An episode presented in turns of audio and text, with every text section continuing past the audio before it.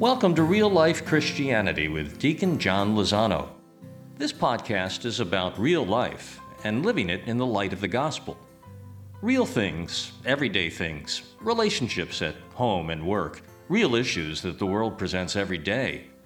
The complexities, difficulties, joys, and aspirations of being human. Deacon John is a real guy.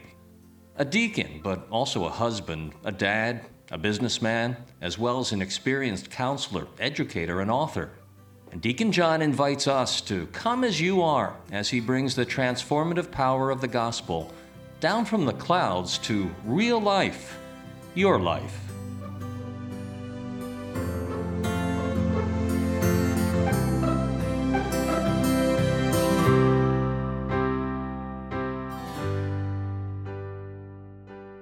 The Lord be with you. With your spirit. A reading from the Holy Gospel according to Luke. Glory to you, O Lord. At that time, Jesus summoned two of his disciples and sent them to the Lord to ask, Are you the one who is to come, or should we look for another? When the men came to the Lord, they said, John the Baptist has sent us to ask, Are you the one who is to come, or should we look for another? At that time, Jesus cured many of their diseases, sufferings, and evil spirits. He also granted sight to many who were blind.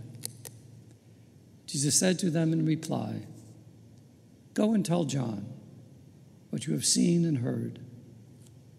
The blind regain their sight, the lame walk, lepers are cleansed, the deaf hear, the dead are raised, the poor have the good news proclaimed to them, and blessed is the one who takes no offense at me.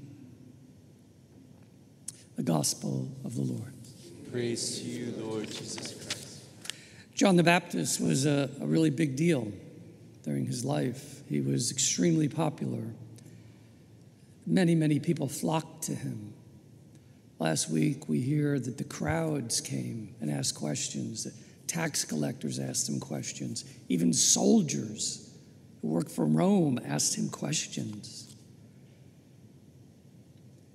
Today, we read that the Baptist is seeking out who this Jesus is. Who is he? Could he be the long awaited one? There's actually a lot at stake here. See, everyone was going to John, not to Jesus.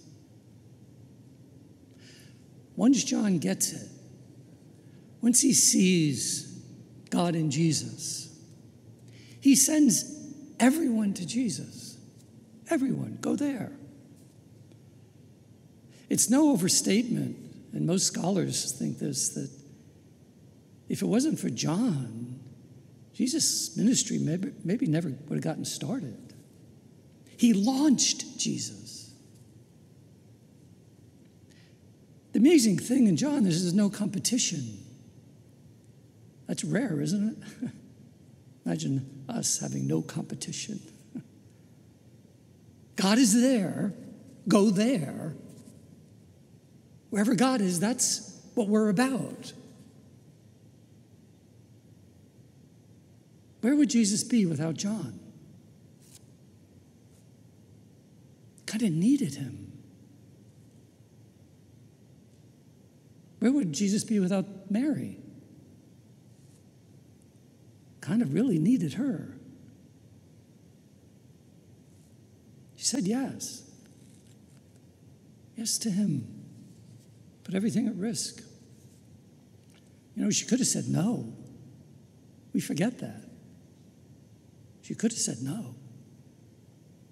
Must have been a pause in heaven when they waited for her answer. Must have been a pause during the life of John the Baptist. Where would the Baptist go? Would he be the herald or not? He chose John, he chose Mary.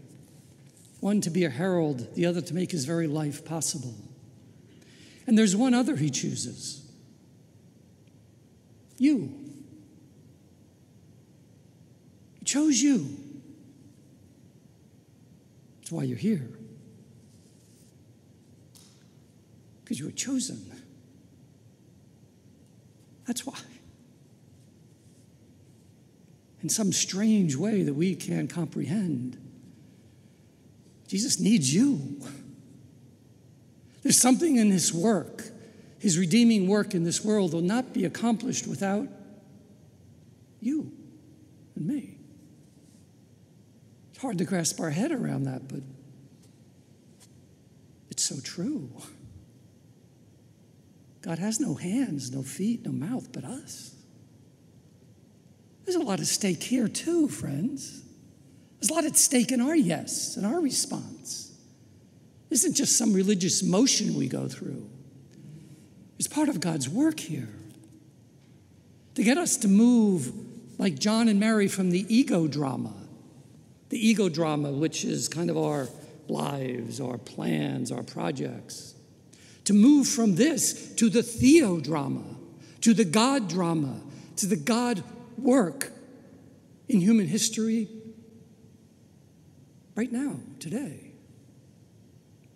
To get ourselves into a sense that we're part of a God drama, not just this little me drama.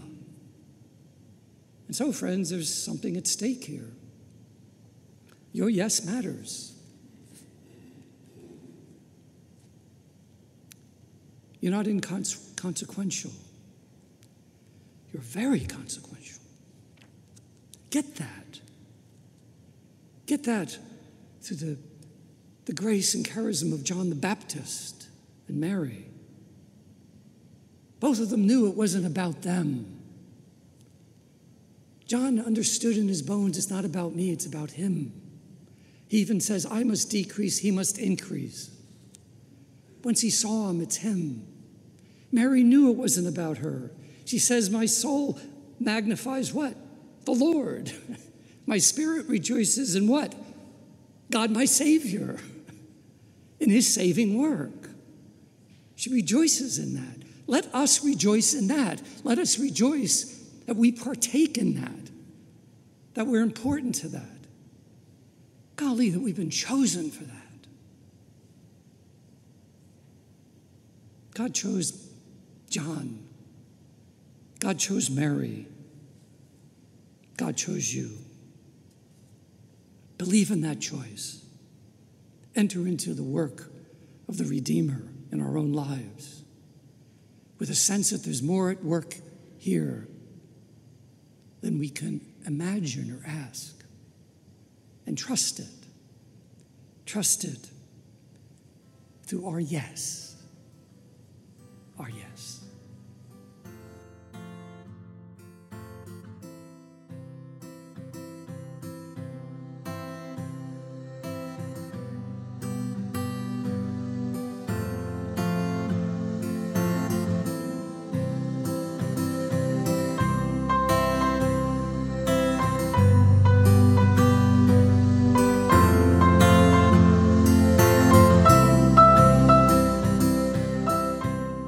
We thank you for listening and for sharing the good news with Deacon John, who asks you to come back often and support him by subscribing, by rating the site, and please share our site with others in your circle.